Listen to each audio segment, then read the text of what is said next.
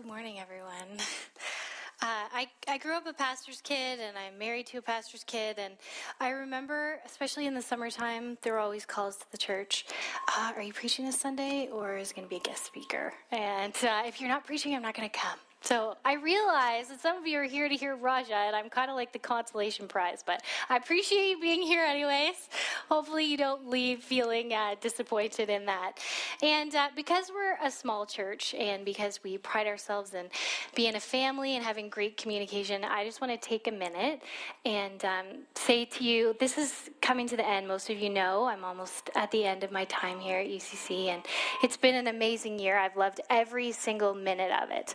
Uh, Uh, and you are also probably aware of the fact the reason why I am leaving UCC is because my husband is a pastor at another church. And this morning he's here for the very first time in the history of UCC. And uh, I'm so happy to have him here. And uh, he has just been such a solid rock behind everything that we've done in the last year. And even though he hasn't been able to see all the blessings that have come out of this church, um, he's been right there supporting us. So I just want to publicly say thank you to him. And uh, if you get a chance to meet him before the end of the service, or at the end of the service, please thank him, or you can yell at him because he's the reason I'm leaving too. So either way. Well, as most of you know, we are studying the Bible. We're studying uh, misheard is the general interpretation, how people um, misinterpret the Bible. And uh, the first week, Raja started two weeks ago, and he talked about uh, what. Uh, where the Bible came from and how the Bible is ordained by God. And last week we talked about how to interpret the Bible in just a general sense. We talked about um, applying, observing, all the different things, and interpreting the Bible. And so this week, we are going to, sorry, we're going to dive into some scriptures that get misinterpreted all the time. Like I said, my time here is coming to the end, so I picked one of the most controversial things that I could find. If you hate me at the end of today, that's just fine. You can come and talk to me more. I'd be happy to, to uh, dive into it a little more with you. So, back in 2000, the year 2000, when some of you were still very small children, uh, there was a book released. It was called, see if this works, The Prayer of Jabez. Anybody remember this one? Yes, yes. Anybody over 25 does remember this. So, the prayer of Jabez was written by a man named Bruce Wilkinson. And what he did is he took one scripture from the Bible. It comes from First Chronicles 4:10. Keep going? Okay. Uh, and the, the scripture I'm going to show you, this is the book now. This is what it looked like for all of us who remember it back in the year 2000. Things change. This is what the verse says Jabez cried out to God of Israel, Oh, that you would bless me and enlarge my territory. Let your hand be with me and keep me from harm, so that I will be free from pain. And God granted his request. 1 Chronicles 4:10. Now, this is the only time that Jabez is mentioned in the whole Bible. This verse right here. Right before it, it says, Jabez was more honorable than his brothers, and his mother named him Jabez, saying, I gave birth to him in my pain. So Jabez actually means misery. So here's this guy who comes along. He's had a terrible life. He cries out to God. He says, God, help me. And God granted his request, and that's the end. That's Jabez's whole story. So Bruce Wilkinson comes out with this book, and he says, Here is the formula to get everything you could ever want from God. The book has sold more than 10 million copies. And on the back of it, it says, I challenge you to make the Jabez prayer for blessing part of the daily fabric of your life. To do that, I encourage you to follow unwaveringly the plan outlined here for the next 30 days. By the end of that time, you'll be noticing significant changes in your life, and the prayer will be on its way to becoming a treasured lifelong habit. Sounds like weight loss pills or something like that, doesn't it? He's taken this one verse in scripture, he's created this book, and he's told people this is the formula to get everything that you could want right there. First Chronicles 4:10. It was such a phenomenon that he then created books for kids. He created Bible studies and devotionals and all kinds of things uh, that people could use in order to do this prayer on a regular basis. And there's a website where you can go on and you'll see people say things like, I prayed the prayer at 9 o'clock, and at 10 o'clock I had a new car in my driveway. Or I prayed this prayer on Monday, and on Friday I was married to the guy I've always wanted to marry. Like it's just crazy. They have candles, they have shirts, they have keychains, all with the prayer of Jabez. They actually have an artist who has rendered what he believes is a picture of Jabez that you can hang in your house while you're praying this prayer on a regular basis. Now, I don't actually believe that Bruce intended this to happen with his book. I think there's some really good material in it, but people are so desperate to find the answers that they will just go for anything that they can get their hands on. There is a term that is becoming more and more well known. It's called the prosperity gospel. And it's the idea that if we ask of God and we give to God, then we will get way more in return. So we're going to touch on that today. Uh, one of the main, I don't want to point fingers, but in some cases, I'm going to have to. One of the main supporters of the prosperity gospel is Joel Osteen. And his wife, Victoria, last August, got up on stage in front of their church, tens, hundreds, thousands of people, and she said this I just want to encourage every one of us to realize when we obey God, we're not doing it for God. I mean, that's one way to look at it. We're doing it for ourselves because God takes pleasure when we're happy. That's the thing that gives him the greatest joy. So I want you to know this morning this is still her, not me. Just do good for your own self. Do good because God wants you to be happy, she continued. When you come to church, when you worship Him, you're not doing it for God, really. You're doing it for yourself because that's what makes God happy. Wow. Now, if your life is going the way that you want it to go, then that sounds pretty good. If you can pray and get exactly what you want, you think, wow, you know, it's so good that I'm following God. My life is happy. I'm getting everything I ever wanted. But the question is, what happens to people who struggle? So I'm calling this the prosperity paradox. Does God want me to be happy, rich, and satisfied? There are people all over the world. There are people right here in this room who struggle every single day with something. Something that you've prayed and asked God for hundreds of times, and it is just not happening. There are people who are living in poverty, people living in pain and in persecution. At some of these numbers here 43 million Christians have been killed because of their faith since the time of Jesus. And 26 million of them have been killed in this century alone. There are 200 million Christians in over 60 nations that face persecution every single day because of what they believe. So, what do they have to say to people like Victoria? God just wants you to be happy. So, this morning we're going to look at some verses that we all know well. Hopefully, I'm going to shed some light on what the verses are actually saying. And I told you last week that I'm mostly an, an iPad girl, but this morning I brought my actual Bible. And I have to confess that I put it out on the counter, and my four year old said to me, What is that, mommy? And I thought, We got a lot of learning to do here. so if you have your Bible with you, or if you've got your phone and you want to pull it out, we're going to be looking at a lot of scriptures today. And the first one is Jeremiah 29. So, in Jeremiah 29, Everybody knows where I'm going with this. I told you you're going to hate me this morning. 29. I'm going to start at verse 4. So, just to give you a little bit of background, this is a period of time where the Israelites are living in exile. So, they uh, are, you know, having a rough go. And this is what Jeremiah, who's a prophet, writes to them. He says, This is what the Lord Almighty, the God of Israel, can you just um, the God of Israel, says to all those I carried into exile from Jerusalem to Babylon Build houses and settle down, plant gardens and eat what they produce. Marry and have sons and daughters, find wives for the sons and gives daughters in marriage, so that they too may have sons and daughters. Increase in number there, do not decrease. Also, seek the peace and prosperity of the city in which I have carried you into exile. Pray to the Lord for it, because if it prospers, you too will prosper. Yes, this is what the Lord Almighty, the God of Israel, says Do not let the prophets and diviners among you deceive you. Do not listen to the dreams you encourage them to have. They are prophesying lies to you. In the name I have not sent them, declares the Lord. This is what the Lord says When 70 years are completed for Babylon, I will come to you and fulfill my gracious promise to bring you back to this place. Here it is, guys. For I know the plans I have for you, declares the Lord plans to prosper you and not to harm you, plans to give you hope and a future. Then you will call upon me and come and pray to me, and I will listen to you.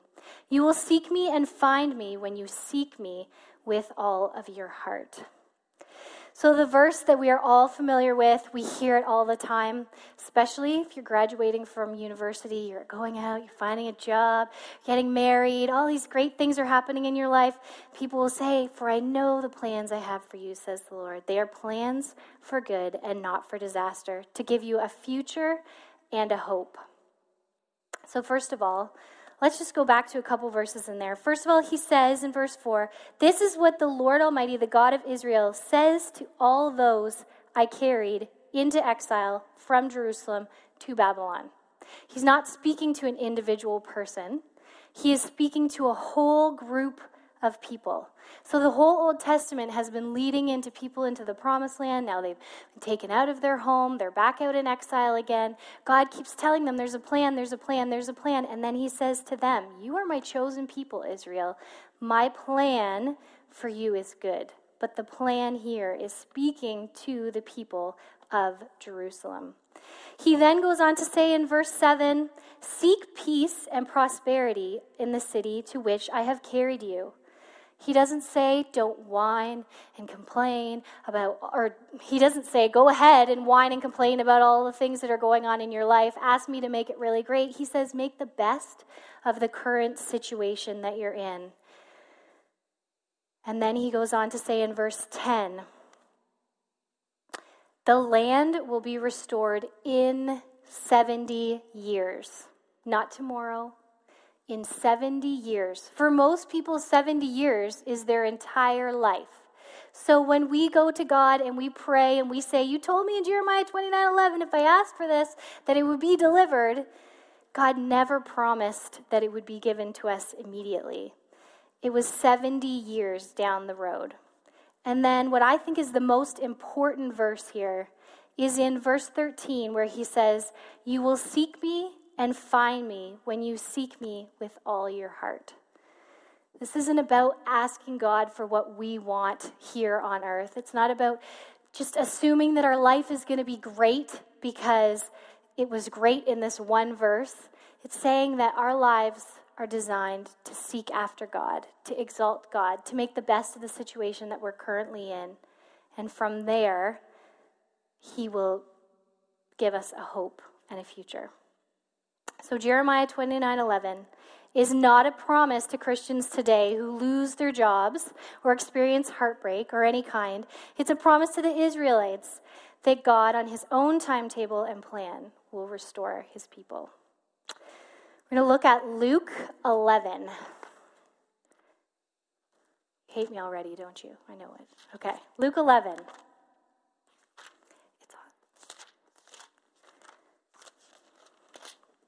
Verses 9.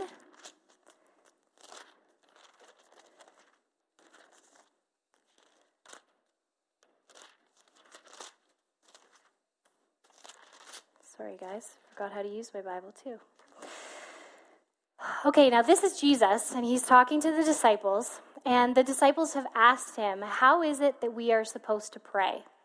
And the first thing that Jesus does is he gives them the Lord's Prayer that we're all familiar with. He says, this is how, when you pray, say, Father, hallowed be your name, your kingdom come. Give us each day our daily bread. Forgive us our sins, as we forgive everyone who sins against us, and lead us not into temptation.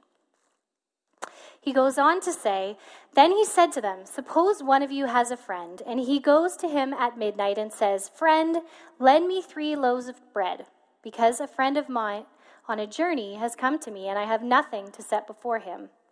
Then the one inside answers, Don't bother me. The door is already locked and my children are in bed. I can't get up and give you anything. Jesus says, I tell you, though he will not get up and give him the bread because he is a friend, yet because of the man's boldness, he will get up and give him as much as he needs. Here's the verse. So I say to you, ask and it will be given to you. Seek and you will find.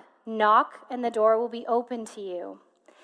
For everyone who asks receives, he who seeks finds, and he who knocks, the door will be opened.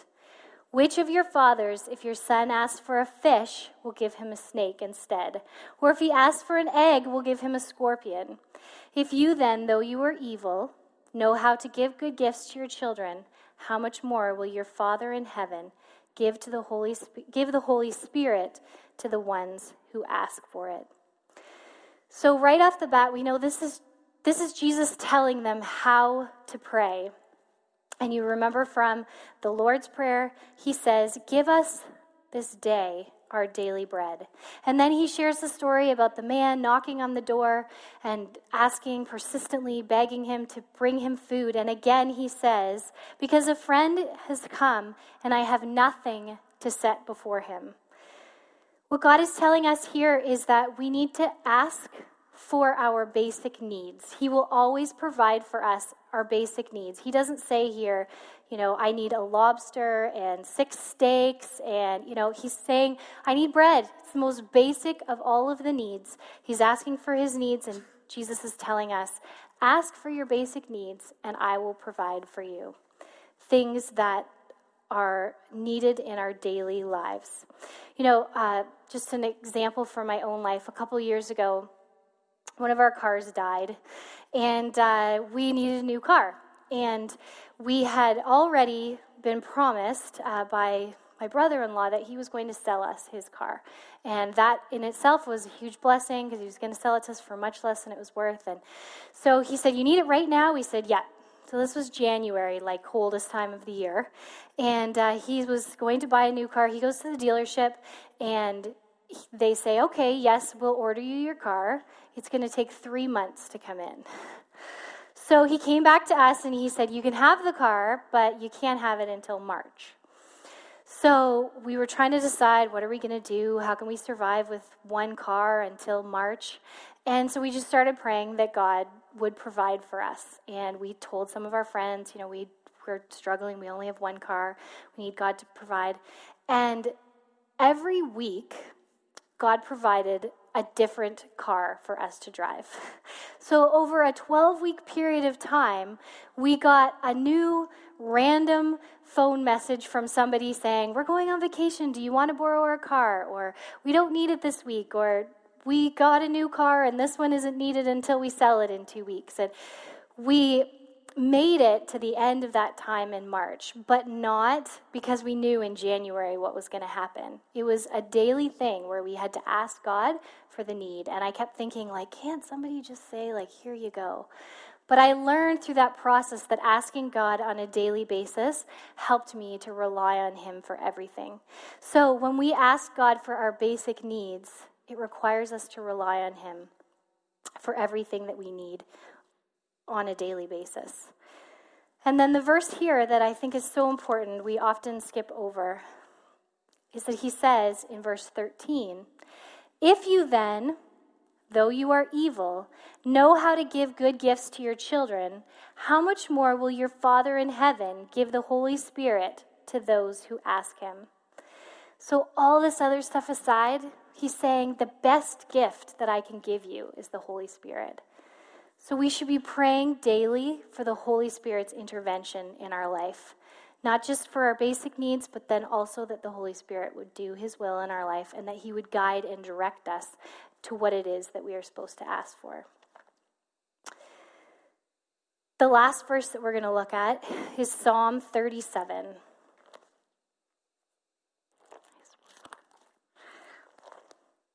Now, this psalm was written by David.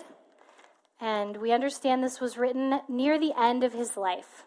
So, this is kind of his final words after living a life following God. I'm going to start in verse 4. He says, Delight yourself in the Lord, and he will give you the desires of your heart. You know what's coming. Commit your way to the Lord, trust in him, and he will do this. He will make your righteousness shine like the dawn, the justice of your cause like the noonday sun. Be still before the Lord and wait patiently for him. Do not fret when men succeed in their ways, when they carry out their wicked schemes. Refrain from anger and turn from wrath. Do not fret, it leads only to evil. For evil men will be cut off, but those who hope in the Lord will inherit the land. A little while, and the wicked will be no more. Though you look for them, you will not find them, but the meek will inherit the land and enjoy great peace. The wicked plot against the righteous and gnash their teeth at them, but the Lord laughs at the wicked, for he knows their day is coming. So here we have David. He's looking at the big picture. He's not saying, This time in my life, honestly, it just really sucks. He's saying there are so many things that happen in life that make up the big picture. And yes, we will see people who get things they don't deserve. And yes, things will not seem fair all the time, but God is in control. And to this, he says, Delight yourself in the Lord, and he will give you the desires of your heart. Now, the word delight means to experience a great pleasure and joy in their presence.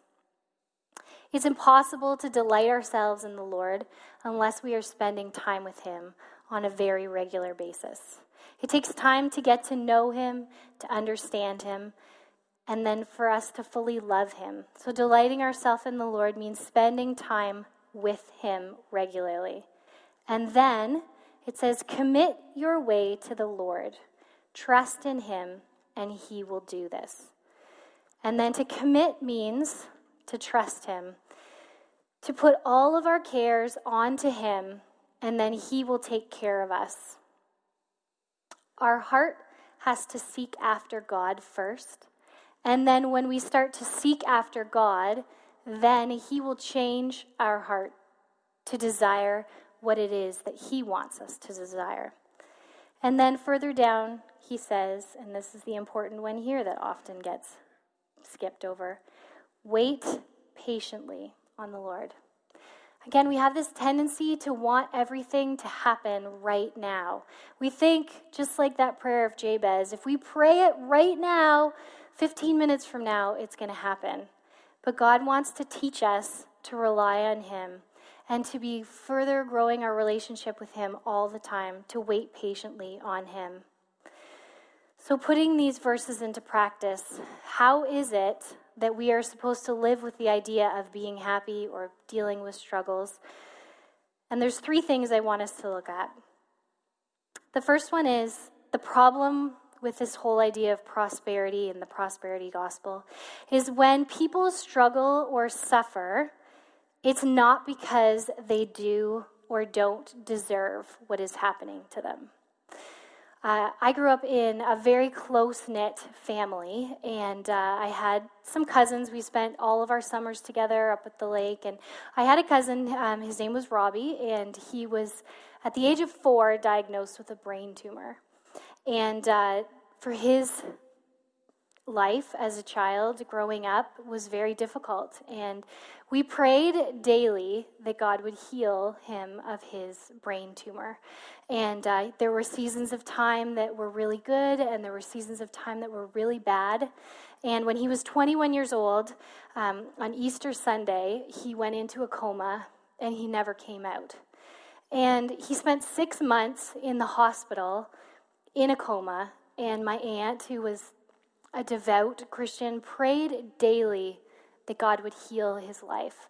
And when the time came that they realized he wasn't going to be healed, then of course, he passed away. And I remember my aunt telling a story about a woman whose child had been in the bed next to her, and uh, his her son had been healed.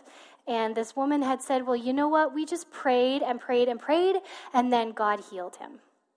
And so immediately, my aunt begins to believe that she has done something wrong, that she did not pray hard enough for God to give her the desires of her heart. Now, when we begin to believe this way, we think that we have the ability to control God, the outcome of situations. And we have the we start to believe that because of our actions God will change the course of the history. So sometimes God, it's not to say that you can't pray and something will happen. Of course, we are to pray and of course, we are to ask God for the desires that are on our heart, but it doesn't mean that that outcome is based on our actions. There are a couple of examples in, the Bible that are perfect for that. You know, we, we looked at the verse last week that's the parable of the mustard seed that said, even him with little faith can move mountains. And so there are many times in the Bible where people have gone, especially in, to Jesus in the New Testament, and said, Help me to have the faith. And then he's performed miracles. And then there are countless stories of people in the Old and New Testament whose lives were tragedy.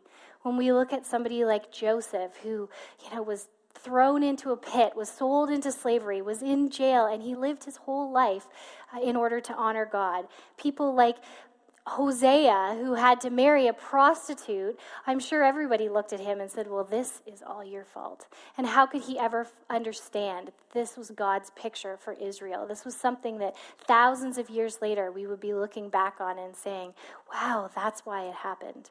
But we cannot understand the heart of God. We can't know why he chooses to answer some prayers and why he doesn't answer other prayers. And so we need to believe that his will is the best and that uh, we can't possibly just ask for something and expect that it's immediately going to happen. All of that we have is a result of God's glory and grace. We are all sinners. We don't deserve anything that we have. So to think that if we can just pray and ask and get it is to believe that we deserve it, and we don't deserve it. It's because of God's grace that we have it. If we start praying to God like He's Santa Claus, we are believing we're worthy of such things and that we can wish or will them into being. And that leads us to the second one. Our earthly desires and plans are not necessarily God's desires and plans for us. When we start to live in this sense of, I can ask for it and I can get it, we are focusing on worldly things. We begin to fixate on the things that are of this world, and that's not the way that God wants us to be living our lives. There is a uh, preacher in the United States. He lives in Atlanta, and he has over 200,000 followers. And he is a prosperity gospel preacher. He gets up every week and he tells people that if they just give and give and give, they're going to get and get and get. And recently, there was a big scandal because he asked his followers for $65 million dollars to buy a jet because it was required in order for him to travel around and do the ministry that God had asked him to do. So he said to his 200,000 followers, If everyone just gives like $300 each towards my jet, then I'll be able to use that for God, and then that will bless the rest of the world. And the unfortunate thing, of course, is not only that people are being asked to do this, but people with nothing are believing in that because they want the hope and the understanding that that can happen. And so they believe this man to uh, give of things they don't have in order to buy this jet. And anyone who looks at the life of Jesus can understand this is so not in line with what he would have us do. And then the other thing that's so unfortunate about that is that non Christians look at that and they think that's how we live our lives. They think that Christians are just about money grabbers. This guy has three, four million dollar homes and he drives these fancy cars and this article I was reading about his this specific story had 91,000 likes on Facebook for people who were saying these crazy Christians, how can they believe this? So this man has focused his life on getting stuff for himself and as a result, he is taking the focus off of the work that Jesus really wants us to do here on earth. So we need to pray that our desires would be in line with God's desires. I said many times that uh, this never truly became a picture to me until I had kids. And I look at my own children and they ask for the most ridiculous things. Sometimes they have no idea what they really need and they sit there crying, having temper tantrums over, you know, an Xbox game or a Cheerio. It doesn't matter what it is. But anybody who's spent any time with kids understands what I'm talking about. The younger that you are, the harder it is to understand the big picture of life. Our son Isaac said to my husband Jared this morning about his trip to Africa, Dad, did you forget um, what our house looked like while you were away? And Jared said, You know, 18 days in my life is much shorter than 18 days in your life. But kids have such a small picture of what the grand scheme of life is, and we have such a small picture of what God's ultimate plan is.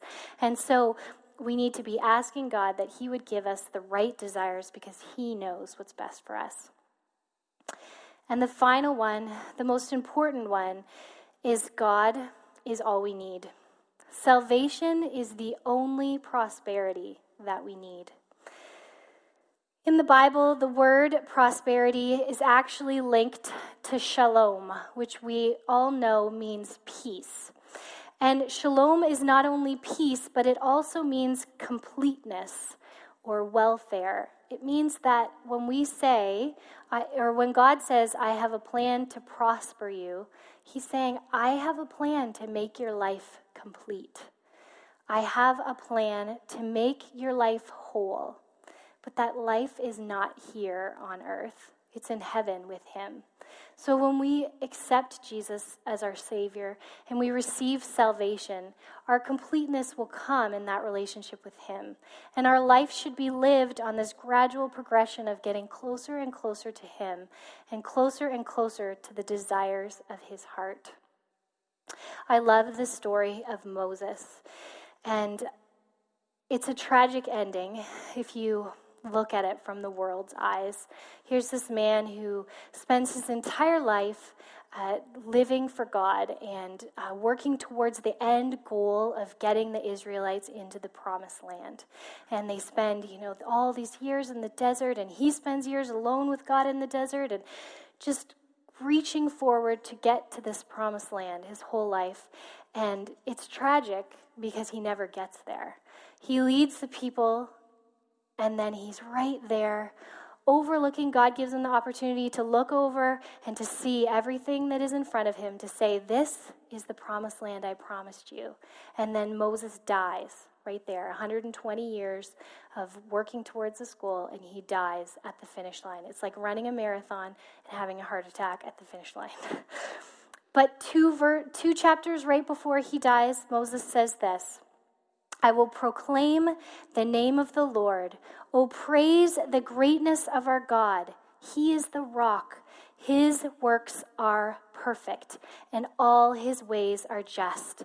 A faithful God who does no wrong, upright and just is he. God told Moses that he was not going to get to the promised land. And even in the midst of knowing that he'd worked his whole life for this, that he was going to stand on that mountain and see the end, he could still say, God is perfect, His plan is perfect. So, when we look at the verses in the Bible that talk about God's hope and plan for our future, for prospering, for giving us what we want, what we need, we need to be asking with Him in mind, with His greater plan in mind, knowing that we may never get what it is that we desire in our heart right now. But His plan is perfect, and He is best, and we need to trust in Him. Let's just close in prayer. Heavenly Father, we thank you that even though we can't possibly understand what you have in store for each of our lives, that your plan is perfect, Lord.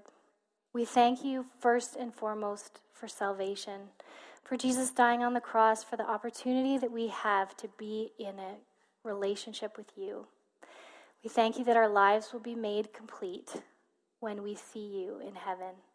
And we ask, Lord, that each day while we are here on this earth, that we would look at things through the lens that you have given us through the Bible, through the Holy Spirit's prompting on our lives, that we wouldn't look at the world and want what the world wants, but that we would look to you and we would want what you want for us. We pray as we go out this week that you would continue to convict our hearts of areas in our lives where we need to turn it over to you, that we need to trust you, we need to commit to you, and where we need to wait patiently, knowing that your plans are best. In your name I pray. Amen.